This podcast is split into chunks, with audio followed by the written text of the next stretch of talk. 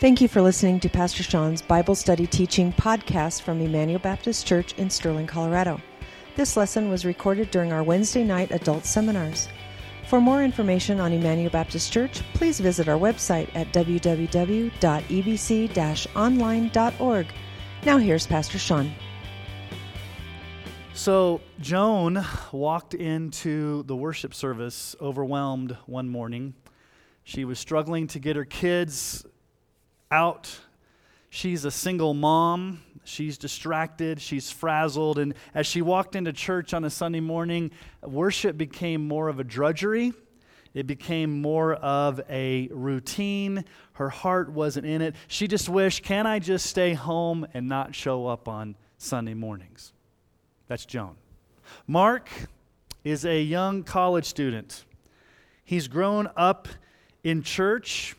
He got saved in high school. He stopped listening to secular music. He started listening to K-Love. He started listening to Air One. He started going to Christian concerts. And when he comes to church, he wants church to be like a Christian concert. He wants it to be exciting. He wants to have the fog machines. He wants it to always be this great spiritual high. And he wants to go to churches where Jesus is more of your buddy, your life coach, than Lord and Savior. Ginger has a great personality, and she loves to sing, and she loves to be seen singing. And so when she comes to church, it's almost like she's trying out for The Voice or American Idol. She wants everyone around her to know that she can sing, now, she's not been asked to be on the praise team, and she gets a little frustrated that nobody pays attention to her, but her goal in worship is to draw attention to herself as she sings. So maybe next week somebody will notice and say how awesome of a singer she is. Now, Greg is a quiet and reserved man. He's a man of few words. Sometimes he puts up walls. His wife kind of has a hard time communicating with him. But sometimes during the worship service, when he hears the lyrics of the songs, he, he feels this deep burden in his heart that maybe he wants to cry, or maybe he wants to maybe raise his hand. But he feels a little guarded, and he just has those walls, and he never gets to the point where he gives his heart fully to Jesus. He doesn't want to be vulnerable before the Lord. Now, obviously, these four people are fictitious, but they do paint a picture of certain attitudes that we can have when we come into a worship service. So, let me ask you a question tonight Does God care about how we worship? Yes. A.W. Tozer wrote a great book, The Knowledge of the Holy. And this is how A.W. Tozer starts the book, and it's a very interesting question. He says this What comes into our minds when we think about God is the most important thing about us? So here's a fundamental question that we're going to ask tonight Are you worshiping? We're going to ask two questions. Are you worshiping the right God? In the right way? Are you worshiping the right God in the right way? So here's the first question. And are we going to advance? Oh, I need to turn it on. There we go. Are you worshiping the right God? Not the lowercase generic God that you've made up where you hear people sometimes say, To me, God, or I would never worship a God that dot, dot, dot, fill in the blank, and it has nothing to do with what the Bible says about God. Do you worship the true God of the Bible, how he's revealed himself to us, all of his attributes? That's the first question. And second, are you worshiping God in the right way? Which brings up a question. You can worship the right God in the wrong way. Now, you can worship the wrong God. That's, that's bad. But you can actually worship God the wrong way or the incorrect way. So, we're going to ask these two questions tonight Are you worshiping the right God? And are you worshiping the right God in the right way? Now, this really goes to the first and second commandments. And we find the answer tonight in 2 Samuel chapter 6. So if you have your Bibles, let's turn to 2 Samuel chapter 6. This is a. Um, I know we've been off for two weeks, so let's just do some review. Last time we met, David was anointed king at Hebron, and he finally takes Jerusalem. They captured Jerusalem from the Jebusites. They were the last of the ites to be taken. And so David has captured Jerusalem. But the one thing they've got to do is they've got to go bring the Ark of the Covenant back to Jerusalem. Okay, so we're going to talk a little bit about the Ark of the Covenant tonight. So this is a somewhat of a familiar passage of Scripture, and it's kind of shocking. It's kind of startling. But let's just read 2 Samuel 6, verses 1 through 15, and we'll, we'll kind of break this up a little bit. So let's, let's just look at verses 1 through 4. David again gathered all the chosen men of Israel, 30,000. And David arose and went with all the people who were with him from Baal Judah to bring up from there the ark of God, which is called by the name of the Lord of hosts, who sits enthroned on the cherubim. And they carried the ark of God on a new cart and brought it out of the house of Abinadab, which was on the hill. And Uzzah and Ahio, the sons of Abinadab, were driving the new cart with the ark of God, and Ahio went before the ark. And David and all the house of Israel were celebrating before the Lord with songs and lyres and harps and tambourines and castanets and cymbals. And when they came to the threshing floor of Nacon, Uzzah put out his hand to the ark of God and took a hold of it, for the oxen stumbled. And the anger of the Lord was kindled against Uzzah, and God struck him down there because of his error. And he died there beside the ark of God. And David was angry because the Lord had broken out against Uzzah, and that place is called Perez Uzzah to this day. And David was afraid of the Lord that day, and he said, How can the ark of the Lord come to me?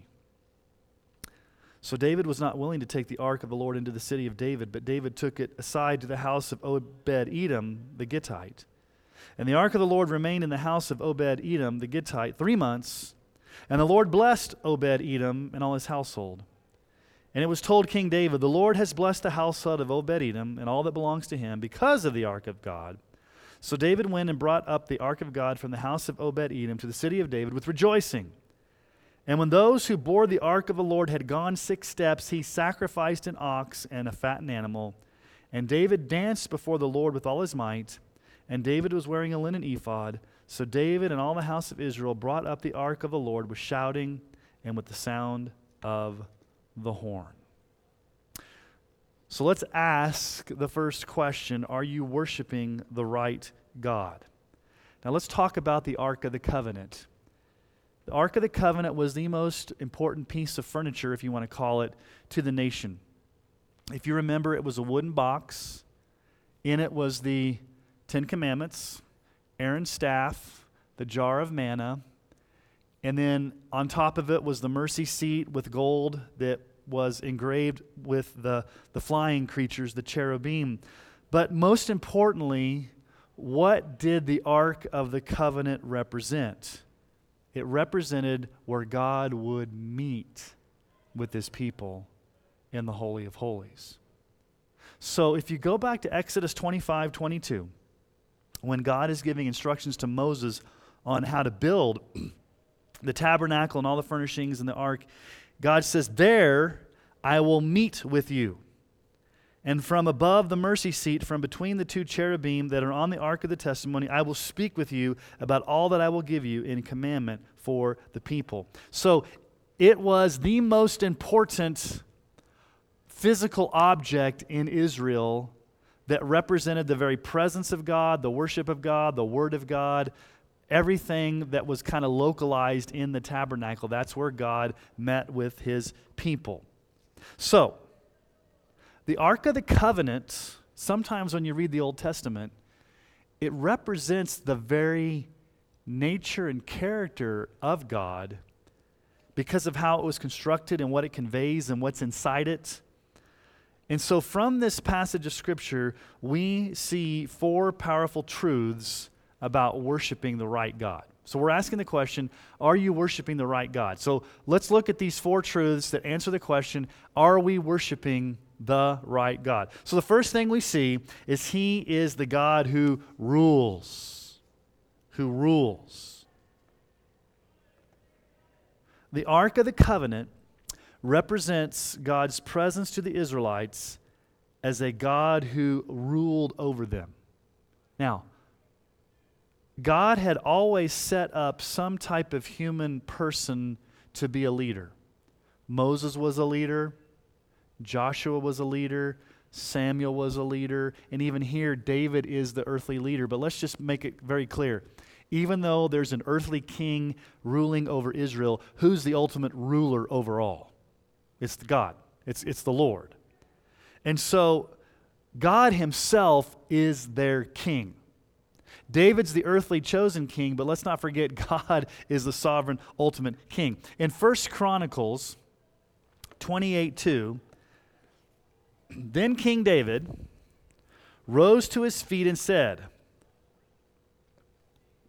Hear me, my brothers and my people. I had it in my heart to build a house of rest for the ark of the, of the Lord and for the footstool of our God, and I made preparations for building. Just a side note here David wants to make a house, a tabernacle, a permanent temple, but he calls it the footstool of our God. What's a footstool?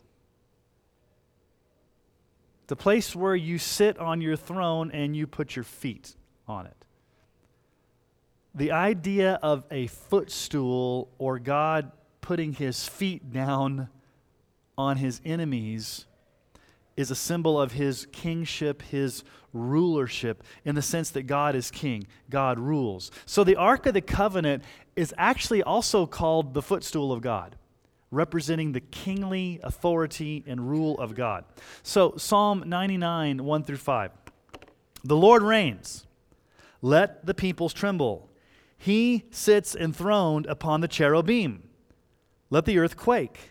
The Lord is great in Zion. He's exalted over all peoples. Let them praise your great and awesome name. Holy is he. The king in his mighty love, in his might loves justice. You've established equity, you've executed justice and righteousness in Jacob. Exalt the Lord our God. Worship at his footstool. Holy is he. So let's ask the question is this the God you worship? The God who rules and reigns and is sovereign and has all creation under his sovereign authority? That he sits enthroned in heaven? Or do you have the shallow, wimpy, weak God who really can't do much, but he's just kind of this grandfather in the sky that smiles down and gives you some blessings every now and then? Is the God you worship the ruler of all? Are you worshiping the right God, the sovereign ruler? Okay. Again, the imagery of God and what we're thinking about comes from the Ark of the Covenant. What does the Ark of the Covenant represent? It represents the footstool of God. God rules over all. Now, the second truth, He is the God who saves. What is on top of the Ark of the Covenant? Does anybody know? It's like a lid, but it was called the mercy seat. Pure gold, the mercy seat.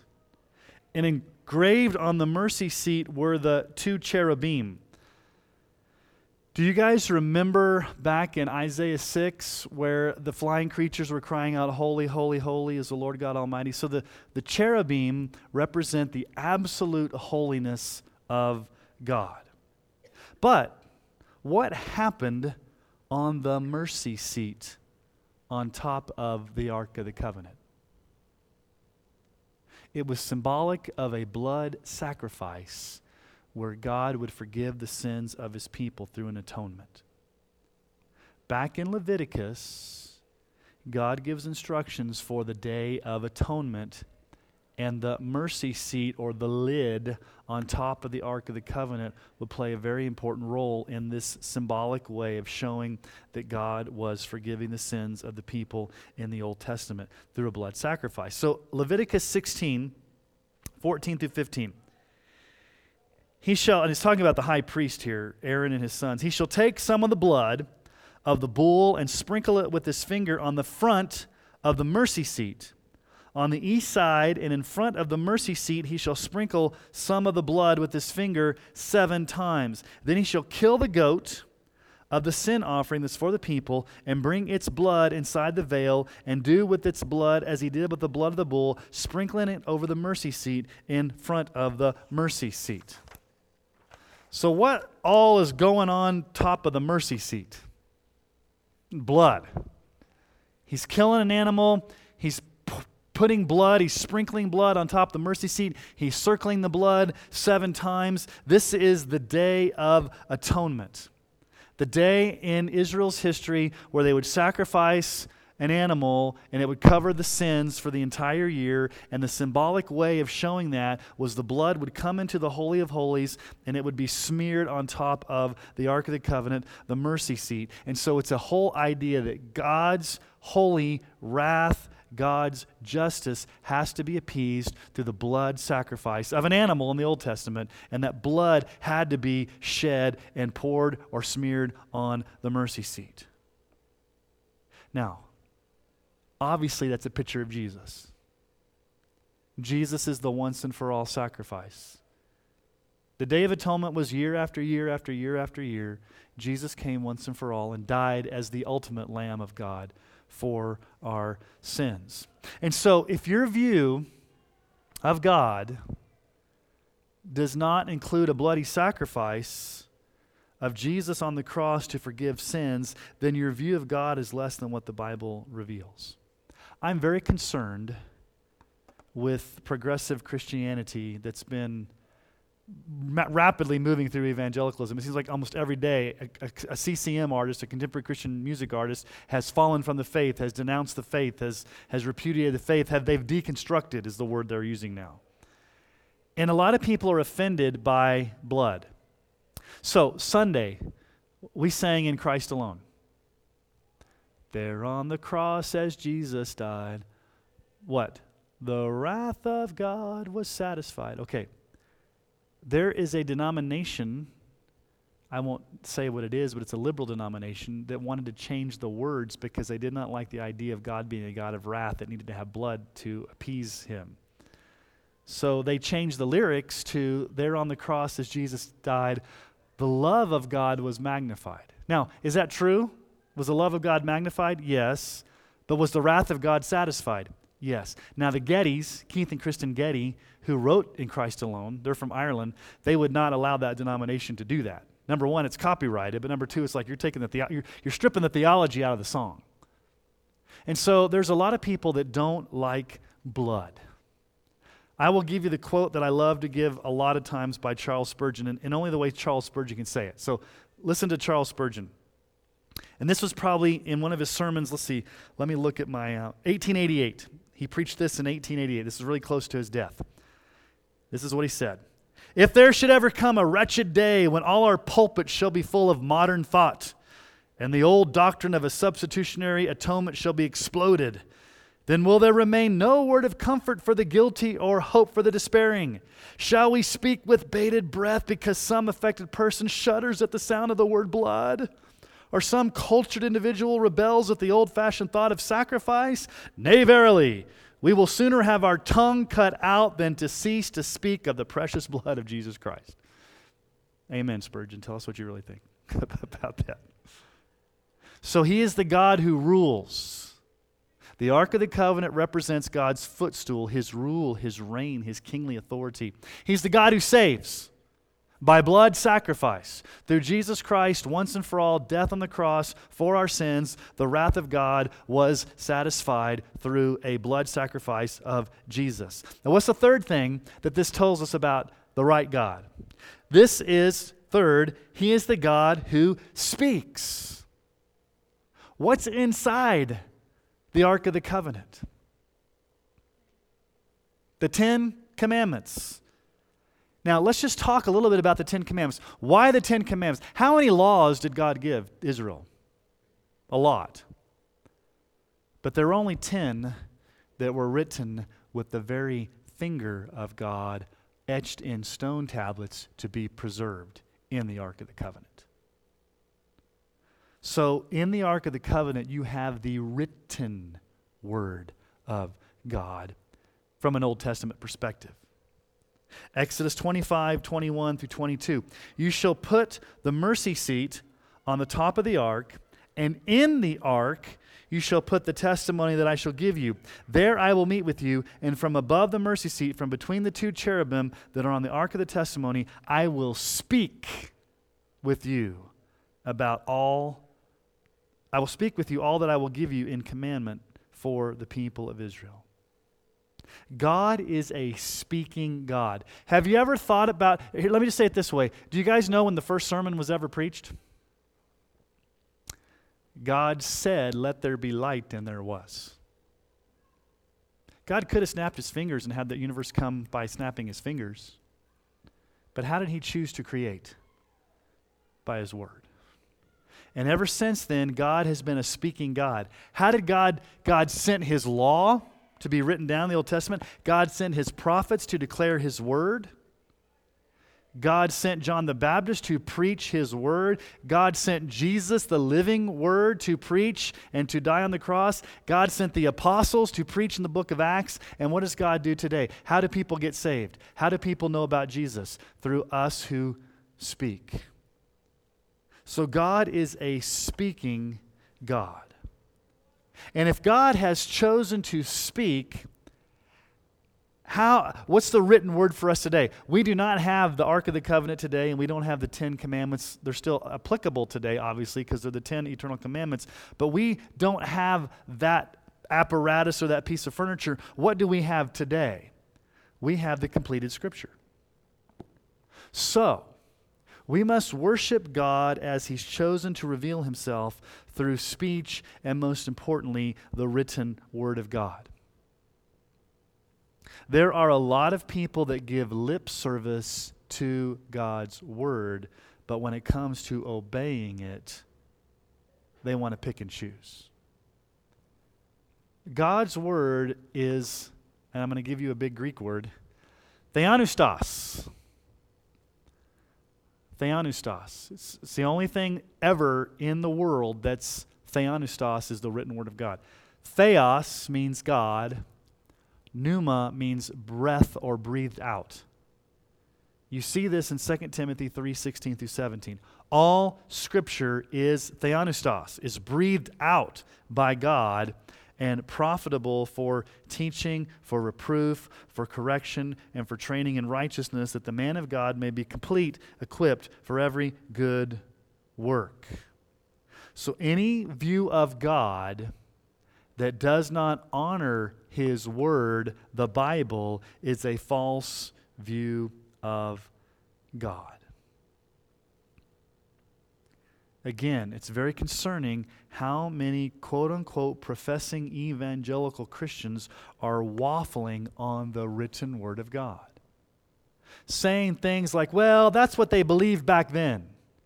We've evolved. We have come to a greater understanding about human sexuality, and so we know that that was archaic back then, and they were doing the best they could with the information they had, but we've come so far. And by the way, God would not say that you can't do this or can't do that because that makes God mean. And we don't want to have a mean God. I've said it before. You either believe Genesis to maps or you don't. Some of you are like, I don't understand what he's saying. Genesis to Revelation. Maps is not maps is not inspired, but hopefully in the back of your phys- some of you that have the digital Bibles, you can't say that. You don't have maps at the back. You probably have a map you can pull up on your digital device, but we've got to believe the written word of God. So let's think about these three things. Are you worshiping the right God? The God who rules, the sovereign, absolute king, the ruling, sovereign God. The God who saves, and the God who saves by the means of a blood sacrifice through his son, Jesus Christ and then the God who speaks, the God who has given us his infallible, inerrant, true, written word for us to obey cover to cover. But then, most importantly, for this passage of Scripture, and it's, it's really front and center in this chapter, number four, he is the God who is holy. Now, up to this point, we've just talked about the symbolism of the Ark of the Covenant. Let's get into the text and find out what happens here. So they go with their 30,000 men, and they go get the Ark of God, and they bring it back. And they bring it on a cart. And they bring it out of the house of Abinadab. And Abinadab's two sons, Uzzah and Ahio, were driving the cart. And everybody's excited. Everybody's celebrating. Look at verse 5. The house of Israel, they're celebrating. There's harps and. It's a joyous occasion. The Ark of the Covenant is finally coming back into Jerusalem where it belongs. But look at verse 6. When they came to the threshing floor of Nacon, Uzzah put out his hand to the ark of God and took hold of it, for the oxen stumbled. Now, okay, so let's picture it in your mind. What's the ark of the covenant being carried on? An ox cart being pulled by oxen. Okay, you, know what potholes are, right? I'm sure they probably had I don't know if they were potholes back then, but they were probably grooves. So they get to the threshing floor. Okay, a threshing floor is, is kind of a probably an uneven area. So, so what happened was maybe the oxen kind of stumbled or, the, or maybe the wheel caught, but the ark was about to pop out or fall off. Then what does Uzzah do? Uzzah thinks, I don't want the ark to fall off because if it falls off, it's going to touch the ground. So I'm going to stop the ark from falling. Now, you may think to yourself, well, that's just like a natural reflex. There's nothing wrong with touching the ark and letting it fall. What happens to Uzzah when he does that? God strikes him dead. And you're thinking, now, wait a minute. What's going on here? Now, we need to go back and understand from the very beginning why this whole thing was done left footed in the first place or wonky Back in Numbers chapter 4, God gave instructions about how to transport the Ark of the Covenant. Okay, so let's look at how God gave instructions way back in Numbers on how did this was supposed to happen. When Aaron and his sons have finished covering the sanctuary and all the furnishings of the sanctuary, as the camp sets out after the sons of Kohath shall come to carry these, they must not touch the holy things lest they die these are the things of the tent of meeting that the sons of Kohath are to carry. Okay. You're not supposed to touch the ark, but you also find out you're supposed to transport the ark on their shoulders with poles, not on an ox cart. So, two ways you're supposed to carry the ark Number one, the priests are supposed to carry it on poles. There's like little clasps on the ark on the side where you can put the, the, the poles through to carry it. So, number one, they weren't carrying it correctly. They were putting it on an ox cart. Uh uh-uh, uh they weren't supposed to do that. And number two, what were you not supposed to do? Touch it. Okay? Never touch it, or what would happen? So, let me ask you a question. Is this like out of the blue, or has God given them explicit instructions beforehand? Sometimes we think God just does things out of the blue. No. If you go back and look, God's pretty specific about how He wants things done. It's just they did not pay attention. So Uzzah touches the ark, and God kills him on the spot. So you have to ask the question what was Uzzah's sin? Here's Uzzah's sin he thought the ark shouldn't touch the ground or it would become unclean. If it touched, why do you think he stopped it from falling? It's going to it's to hit the ground. It's going to hit the dirt. It can't hit the dirt. It's going to be unclean if it hits the dirt. What's ground? It's dirt. Think about it this way a human hand is more sinful than the ground. And by touching it and trying to prevent it from falling to the ground, Uzzah did more harm than good. A human hand is way more sinful to a holy God than the ground he created. Uzzah, who cares if it touches the ground? You're not supposed to touch it.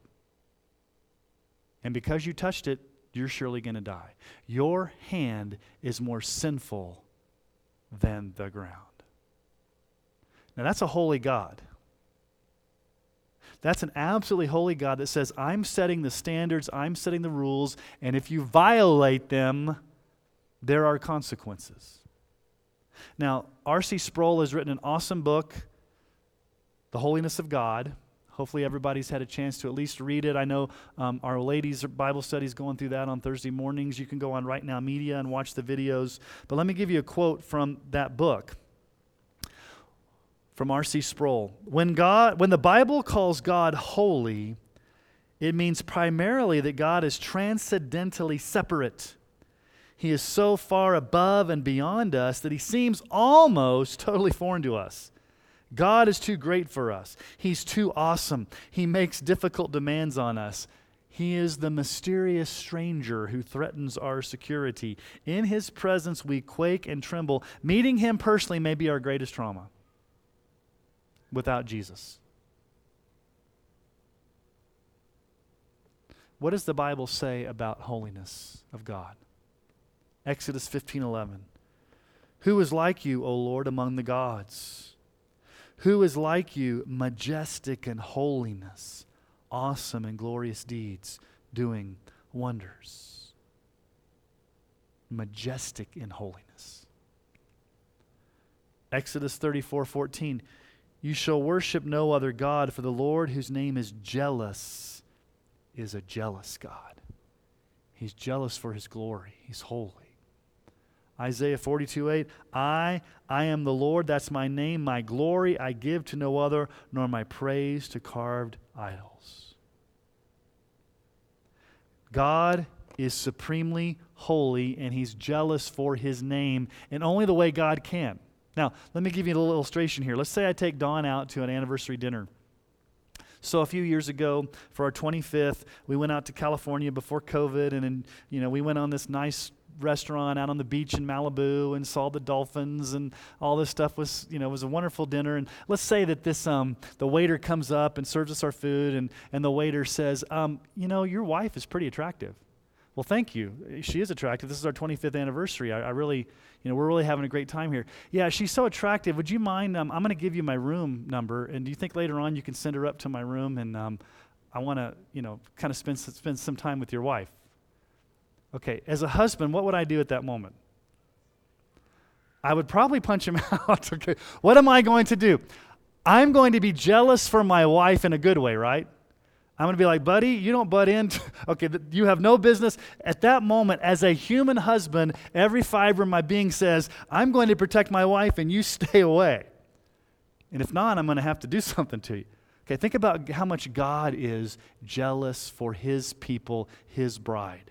He does not want any competition. Not that God's afraid of the competition, not that God can't handle the co- competition, but God is so absolutely holy, God is so jealous for his name that God is to be honored above all. He's not going to share his glory with anybody else. He's absolutely holy.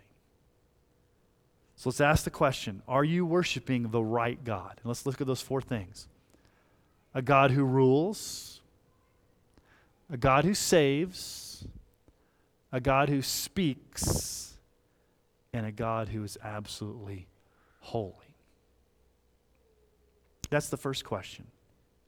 Do you have the right God? Okay, let's say you have the right God. Let's ask the second question Are you worshiping the right God in the right way? Can you be guilty of worshiping Him in the wrong way? With wrong motives or wrong attitudes. So, just like there were four aspects to the character of God, especially from the Ark of the Covenant and from His holiness, we see four aspects of genuine worship from this passage of Scripture. So now we're talking about how do we worship God correctly? And we see it from this passage of Scripture. So here's the first you should worship God in reverent awe.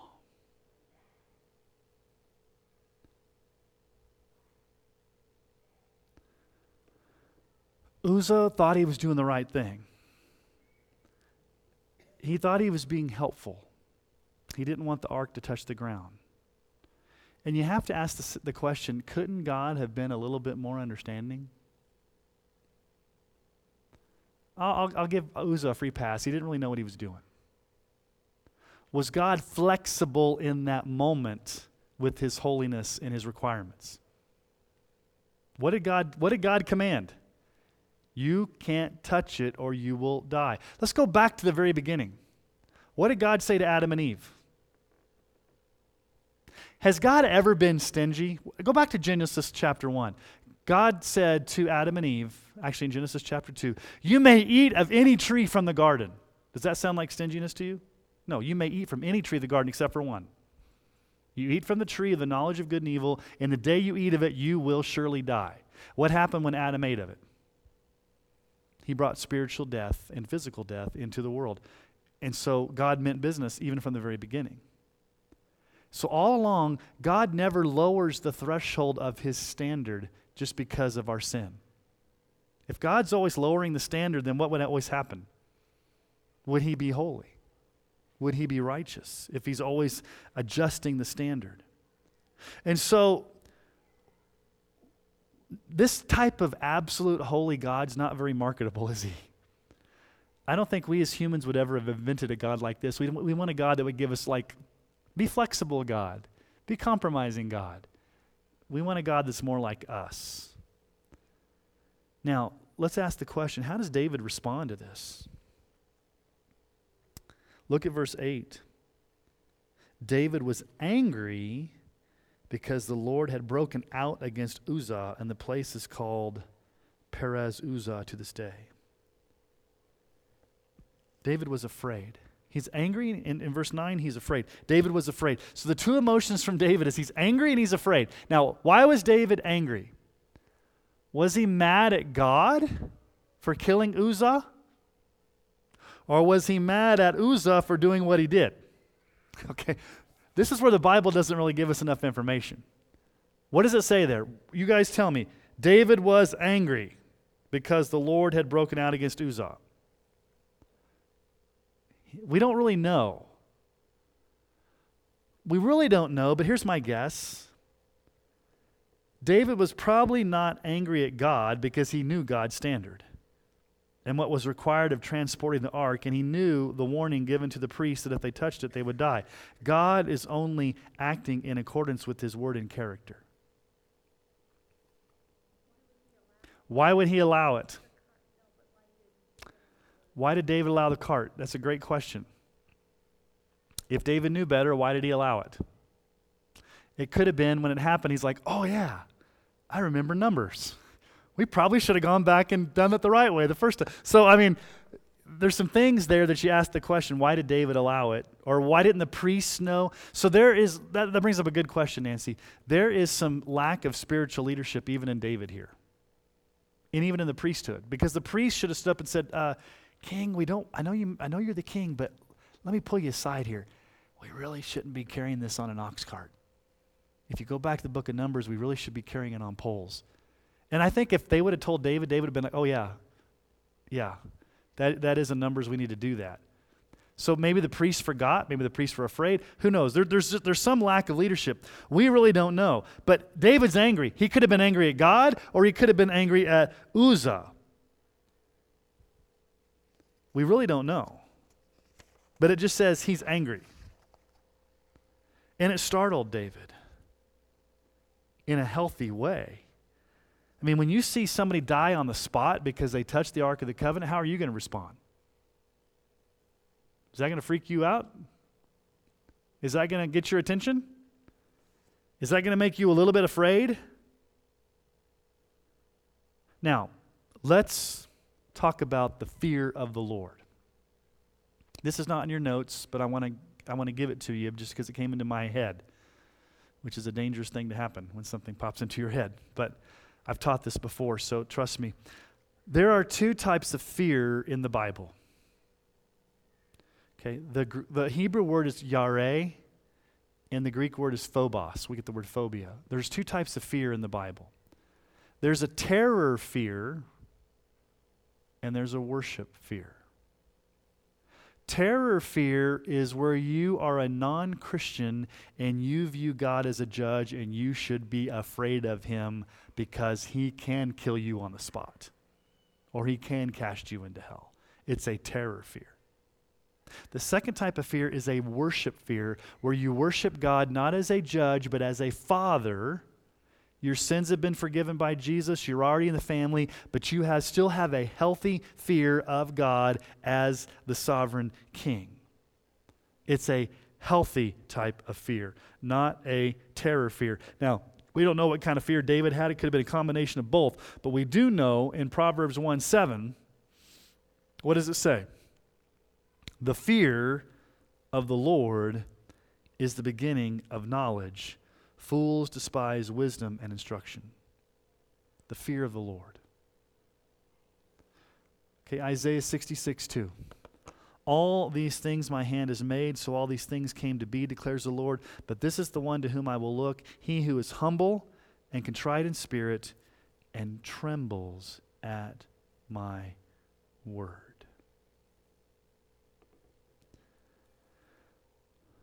Not that we should be shaking in our boots at God, but I'm concerned that sometimes today in our churches and among evangelical Christians, we've lost that holy awe and reverence for God.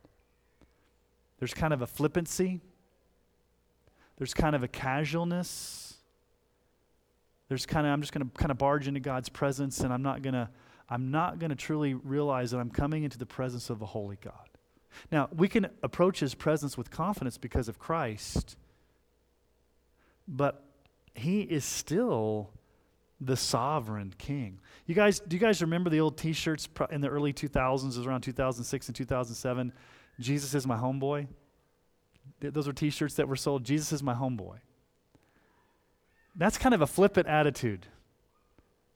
God's my bud. Now, He is our Heavenly Father. And we can approach Him with confidence. We can approach Him because He loves us. But there also, at the same time, should be a seriousness, an awe, a reverence. See, here's the paradox of God God is so high and exalted and above us, He's transcendent, yet at the same time, He's close. He's both. That only happens through Jesus. You can't approach the Father unless you come through Jesus. Listen to John Piper. This is a quote from one of his books. He says this The older I get, the less impressed I am with flashy success and enthusiasms that are not truth based. More and more, this doctrinally diluted brew of music, drama, life tips, and marketing seem out of touch with real life in this world. It tastes like watered down gruel, not a nourishing meal. It simply isn't serious enough. It's too playful and chatty and casual. Its joy doesn't feel deep enough or heartbroken or well rooted. So it seems to me that the trifling with silly little sketches and breezy welcome to the den styles of sunny morning are just out of touch with what matters in life. Now, I'm not saying here that there should be a somberness in worship, but there should be a weightiness. Now, there sometimes could be a somberness. But the question is just think about it for a moment. When you enter these doors on a Sunday morning on the Lord's day and you come into this place, do you really know what you're about to experience? Do you really think I'm about to encounter the living God in corporate worship? And am I, is my heart serious Is my heart ready? Is there a reverent awe? Or is there a shallow callousness, not callousness, casualness and flippancy? Now, some churches, I'm not going to pick on other churches because I don't go to other churches because I'm in this church every Sunday. Some of you visited other churches and you come back and tell me. Some churches are very, very casual. They're um, kind of, I would say, flippant, or there's just not a weight to them. And so, one of the things we need to really remember when we worship God is that are we worshiping Him with reverent awe? Do we make up who we want God to be, regardless of what the Bible clearly teaches? Do we worship God the way He's revealed? Do we worship a God who is a God who does have the right to show wrath? Do we worship a God who says there is an everlasting hell? Do we believe that Jesus is the only way of salvation? Do we believe that there is a final judgment? Do we le- believe the Bible does condemn homosexuality and transgender and all of those crazy things? God has not been silent. The second commandment tells us how to worship God in the right way. And one of the ways that we break the second commandment today, you're not going to go fashion idols in your backyard probably. Anybody here ever taken a little wood and whittled out a little deer or animal or totem in their backyard? No. How you break the second commandment is you do it through your mind or your imagination. And here's what you say My God would never, dot, dot, dot. To me, I think God is dot, dot, dot. In my heart, I really feel God is dot, dot, dot. And whatever follows the dot, dot, dot is what you want God to be that you've made up, not what it says in the Bible. My God would never send anybody to hell that didn't trust in Jesus. My God would never prevent a loving couple who's the same sex from getting married. My God would never say that Jesus is the only way. That's too restrictive. My God is a God of love.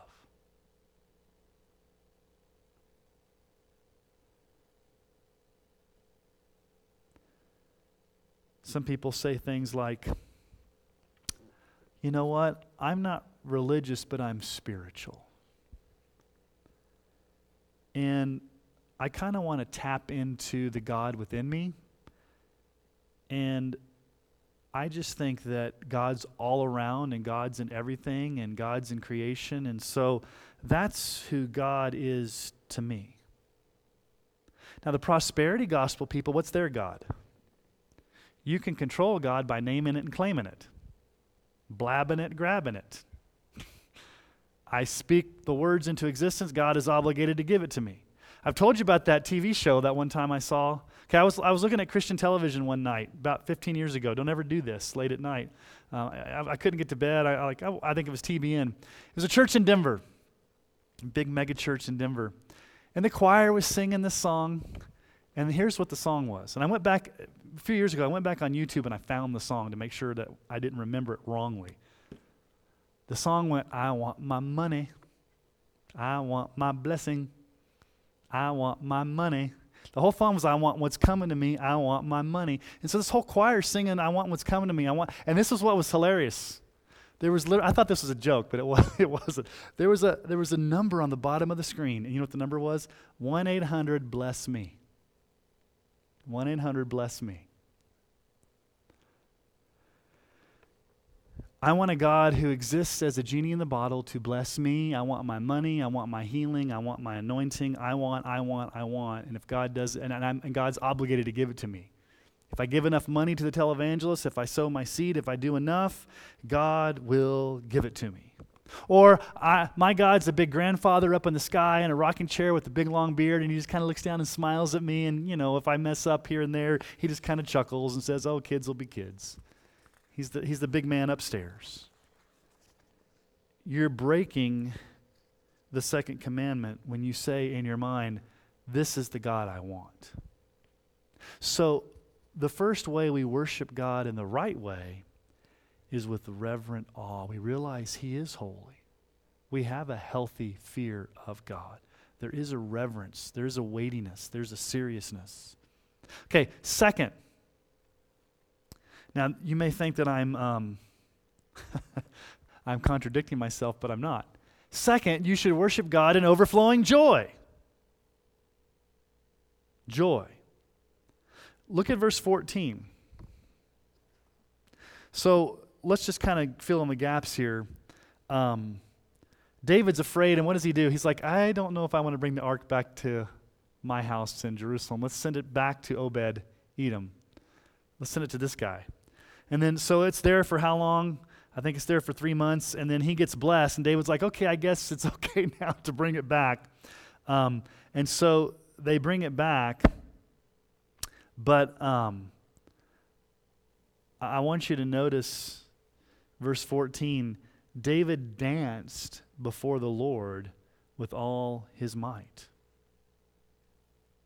David danced before the Lord with all his might.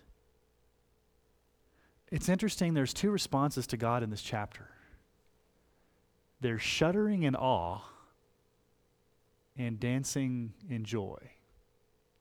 Shuddering and dancing. How can these two things go together? Now, just a side note here David learned his lesson, didn't he? Do you notice how they brought the ark back into Jerusalem?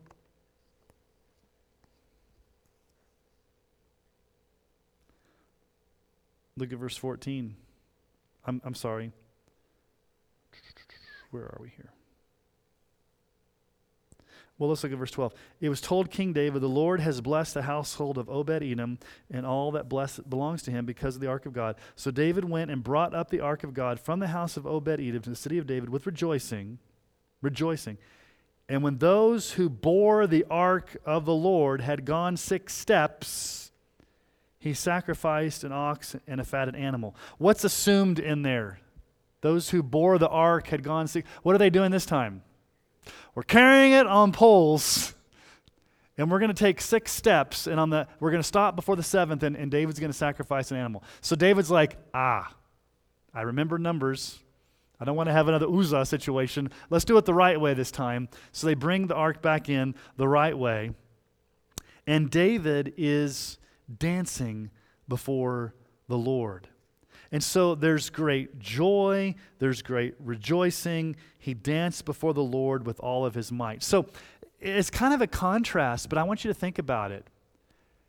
Can you worship God with a seriousness and a weightiness and a reverent awe, and at the same time have it be also joyful? And when I say joyful, I don't mean happy clappy where like it's fake and plastic and it's like real cheesy. I'm talking about a deep seated sense of I have a deep sense of joy in the Lord. Joy does not depend upon circumstances, it's not happiness. Joy means you can trust in God's sovereignty regardless of the circumstances, and God gives you that deep sense of contentment and joy regardless of what's going on. So you can be in the midst of a worship service singing a song that brings tears to your eyes because you're overwhelmed with whatever's going on in your life or the weight of your sin, and tears come down your face because I'm in the presence of a holy God and I'm overwhelmed, but at the same time, they're tears of joy because Jesus loves me and I can't believe. I mean, you can have both those things happen at the same time. And I'm sure that's happened to you in a worship service before. Okay? Well, let's keep reading and find out what happens with David's wonderful wife. All right, let's keep reading. Verse 16.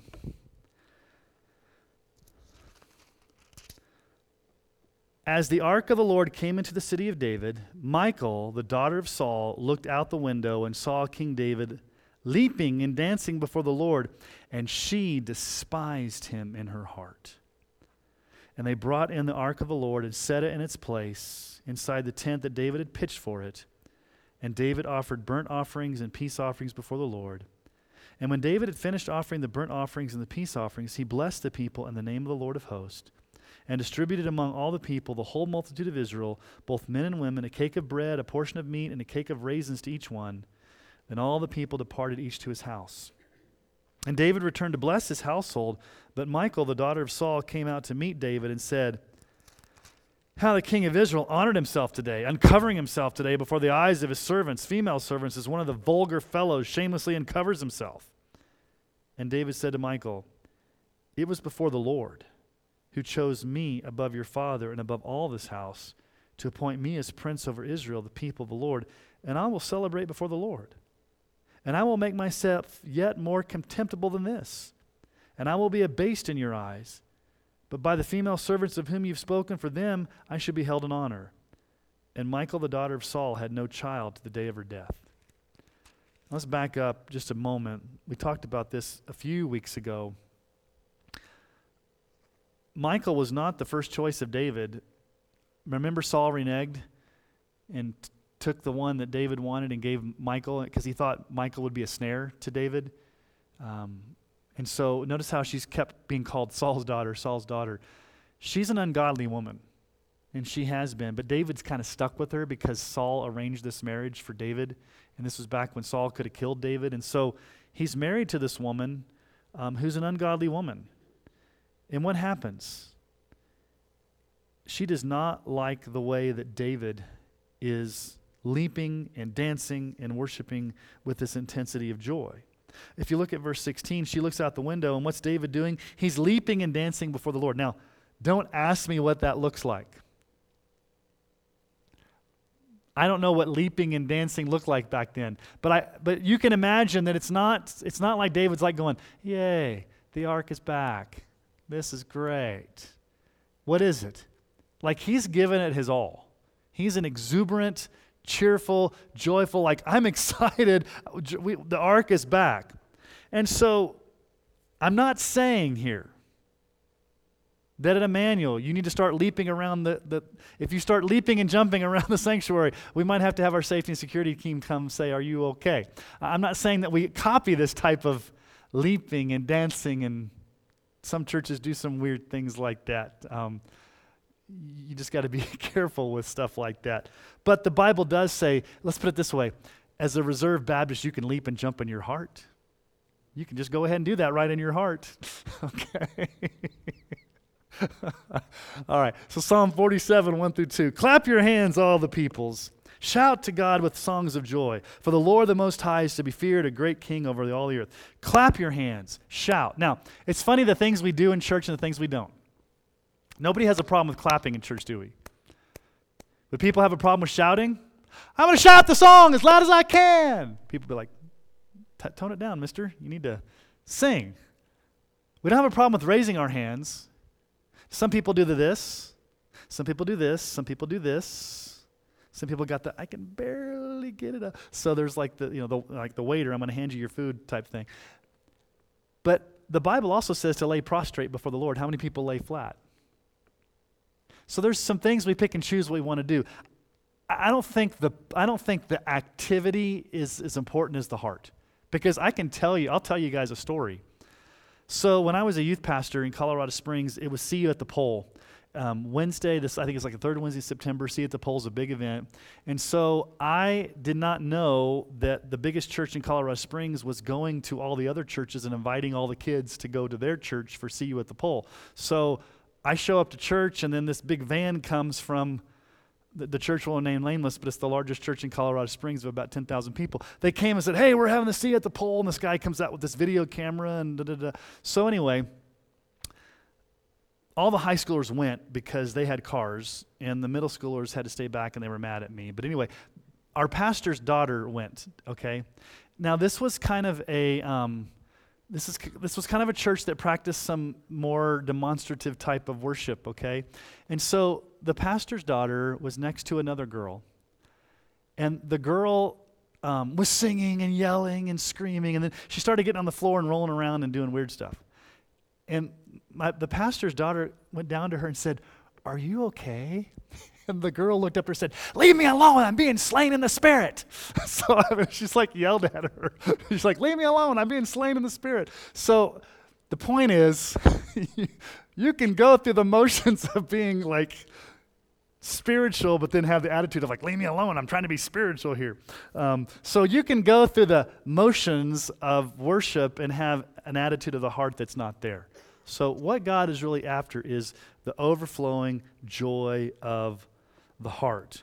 So, what's the opposite of joy or exuberance or um, just this kind of um, joyful worship? What's the opposite of it? Well, it's, it's worshiping out of duty. I got to do it. It's a drudgery. I'm just kind of going through the motions. I don't really want to be here. It's kind of lifeless. It's dry. Um, i have to clap. I have to sing. I really don't want to be here, but it's the thing I've got to do, so I'm just going through the motions. So, two things happen. When you stand in awe of a holy God and you rightly worship Him as sovereign King, you will find that He does bring joy to your heart. And those two things can exist together that awe and that joy. And you're not doing it because you're going through the motions, you're doing it because your heart's in it. Now, am I saying that every Sunday your heart has to be in it? I told you the story about the guy that it was Sunday morning and the guy you know, didn't want to get out of bed, and his, his wife's like, honey, you got to get out of bed. We got to go to church. He's like, I don't want to go to church. She's like, honey, you, we got to go to church. You, you know, we need to go to church. I don't want to go to church. I don't like that place. I don't like those people. I don't want to go to church. Do we have to go to church today? She's like, honey, you have to go to church today. You're the pastor. that's not me. That's a story about somebody else. I'm just saying that's like an old pastor's joke. But there are times, even as a pastor, where I come in with a lot of distractions, and you know I'm down here at the front, and and there are other things like I sometimes not not often, but there are times where I feel like you know you're just kind of you're trying to get through the service because you have other things on your mind. It happens to the best of us. So I'm not saying that every single time you come in here you got to be fully locked and loaded and engaged. But what I'm saying is is are you coming in with an attitude of joy and of weightiness and, and understanding God's sovereignty. You're not just going through the motions. Okay, third, you should worship God with a singular focus. David's wife is judging him. David's wife is, How dare you go out there and make a fool of yourself and dance around and look like an idiot? You're the king and you're only showing off for the girls. You know, you're, you're stripping down to your ephod. Now, the ephod, there's, no, there's nothing, okay. It's not like some people say David was dancing in his underwear. Okay, no. An ephod was, it, it, was, a, it was a respectable garment. It wasn't like David was out there being naughty. Okay, let's put it that way. He was actually dressed appropriately, but she's making a big deal about it. But I want you to notice what David says in verse 21. What does he say? David said to Michal, It was before the Lord who chose me above your father and above all the houses to appoint me as prince of Israel, the people of the Lord, and I will celebrate before the Lord. David's like, Listen, I wasn't showing off for these girls. That's not what you think. I'm not trying to draw attention to myself. I'm not trying to do this so that people will look at me. I did this because my singular focus was on the Lord. Now, here's something that we have to kind of think about when we come to worship. This is kind of a hard one. When you come to worship, are you more concerned about what other people think of you or how you look to others, or are you trying to put on airs so that people will think you're more highly of you? Is there some. Now, maybe there is a fear when you come to worship that people are watching me. I can't be myself. I wonder what some so thinks about that's sitting over there. Um, that's why I sit in the front row, because if I sat at the back and saw everything going on, I'd be, I couldn't handle it. so that's why I sit here, in like singular focus. I'm like, okay, there's me, there's the screen, and then sometimes I'll look at my wife playing bass just to see her. But anyway, um, are you coming here with the singular focus for the Lord? Do you simply come with one heart and one mind? God is my audience, and I'm here to worship Him alone. I have a singular focus. Let me, let me put it to you this way. This may sound weird. Worship is a performance. I disagree with you, Pastor Sean. If your audience is God. Who are you here to who are you here to worship? What other people think of you, the praise team, or are you here to have your singular focus before the Lord? And so we're not here to draw attention to ourselves. And one of my favorite Psalms, Psalm 115, 1 through 3. Not to us, O Lord, not to us, but to your name give glory. For the sake of your steadfast love and your faithfulness, why should the nations say, Where's their God? Our God is in the heavens. He does all that he pleases. When you have a singular focus, here's what you ask when you leave a worship service Was God pleased with what happened today? You don't leave with questions like, I really didn't like the worship today. Uh, the praise team was a little off. God didn't speak to me today. Pastor Sean didn't hit a home run. He was kind of boring. This didn't really hit me today. I didn't have that I didn't have that chill going down my spine type thing. Well, what are you judging it upon? How everything around you made you do something. The real question is when you come to worship, was God pleased with what was done? Was your heart engaged? Was there a singular focus? Was God pleased with the worship? I wonder if we ask that question when we leave church was God pleased today? Versus, I didn't like it, or I liked, or I preferred, or I this, or I, I, I, I this. No, we walk out of here as like, was God pleased? Was God here? Do we have a singular focus? And then, fourth, this one is a little difficult, and I'm not saying this has to happen all the time, but in some ways we should worship God in, in some type of vulnerable humility. Now, there's degrees of vulnerability, and I think we need to be a little bit careful here. Um, David danced around, and he was doing it for the Lord, and he didn't care what people thought of him. And notice what he says in verse 22. He says to himself, I'll make myself more contemptible than this. I'll be abased in your eyes. I'll make myself more abased, more undignified. Now, when you truly want to be open before the Lord, you need to be vulnerable, you need to be humble. You need to be willing to be broken before God no matter what others think of you because you desire to honor Jesus. Okay, now here's something that's very Sometimes I think in worship, we can be held back from truly doing business with God for fear of man. If God is leading me to come up to the altar and pray, I should have the freedom to come up and pray because I need to do business with God and not worry about what somebody's thinking of me. Because what's the first thought that you're going to think of? What's wrong with that dude? What sin does he have in his life? Why is he going up there? Honey, did you see? What's, what's going on? Now, I'm not saying every Sunday you should bare your soul, or, or, but I'm saying that when you come to be in worship, if you truly met the Lord, you, you shouldn't put up walls. If God's trying to penetrate your heart, I mean, sovereignly, He can do whatever He wants, but I think sometimes we need to be a little bit more vulnerable. And David was willing to be misunderstood. He was willing to be made fun of, humiliated, because he wanted to grow closer to the Lord. And Michal was more concerned with outward appearance. Michal's like, David, you're making a fool of yourself. And David's like, you know what? I really don't care if I look like I'm making a fool of myself as long as I get closer to my Lord. People may think I'm crazy, people may think I'm stupid, but I'm doing this because I have a singular focus on the Lord. Now, there's a balance there. You don't do this to draw attention to yourself, but at some point you have to stop and say, I don't care what other people think. I have to do this because this is going to draw me closer to the Lord with, with appropriate boundaries. I mean, we don't, we don't want a free for all on a Sunday morning where people are kind of doing everything crazy. But it's about humility, okay? Being willing to be broken before the Lord. Proverbs 29 23, one's pride will bring him low, but he who's lowly in spirit will obtain honor. And then Matthew 5 3, blessed are the poor in spirit, for theirs is the kingdom of heaven. So, what's the opposite of this type of thing? It's guardedness, not willing to be broken, having a hard heart, not ready to repent, coming in with walls.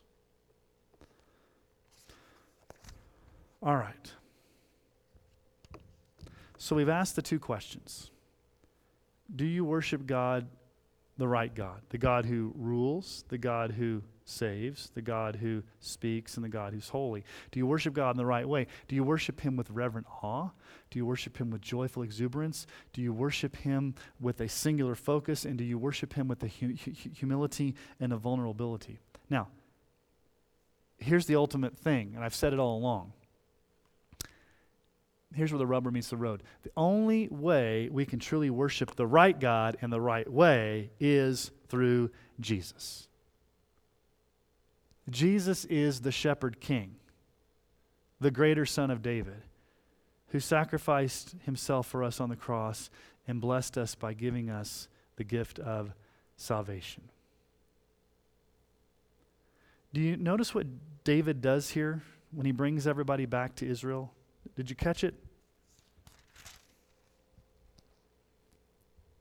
Go to, look at verse 18.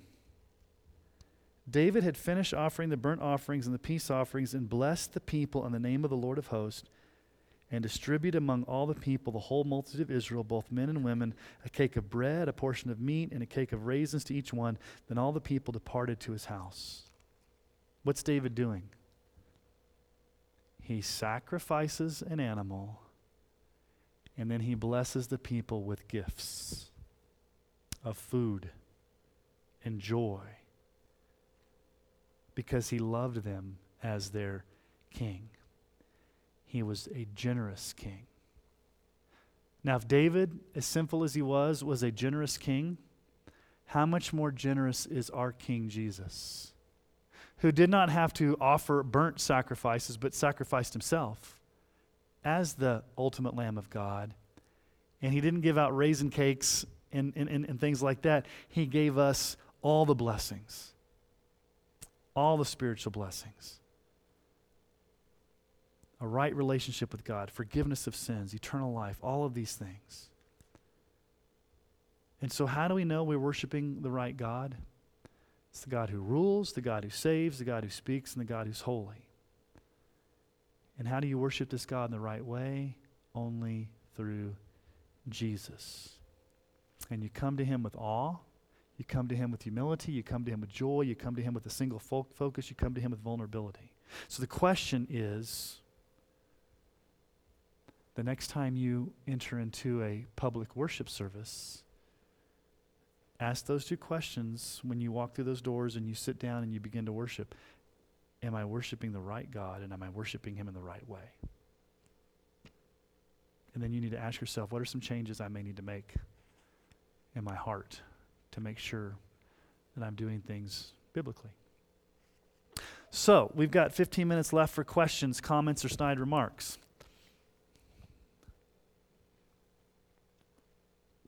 And for me to get some water. What questions do you have? Are there any online, Tarina?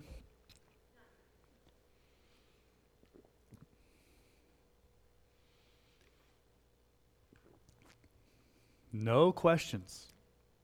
No comments. No prognostications, communications, exasperations, meditations suggestions. I'm trying to think of all the other words that ends with, with uns. All right, let me pray for you then. Father, we do come before you tonight and we do want to worship you for who you are as, as you've revealed yourself to us in the scriptures. We have the written word to know how to worship you rightly. And so, Lord, we want to worship you with reverent awe we want to worship you with a deep joy in our hearts. We want to worship you with a singular focus. And, and, Lord, we want to be vulnerable and humble before you. And so, Lord, if, if you were to convict us through your Holy Spirit and, and, and, and reveal sin and, and, and convict us and show us areas of, of, of change, help us to not harden our hearts or, or to run from that, but Lord, help us to embrace that and, and come to you. And so, Lord, thank you for David in this passage of Scripture. Um, thank you for the joy that he had before you. Lord, we look at your holiness and in killing Uzzah, and that kind of startles us. But, Lord, we know that you are absolutely holy. And we're thankful that because of Jesus dying on the cross in our place, we will never have to experience that, that kind of wrath, that kind of judgment, because, Jesus, you took that in our place. And so we're thankful for that. So, Jesus, thank you for being our great King, our great shepherd, and giving us every spiritual blessing, every gift. And we ask this in your name, Jesus. Amen.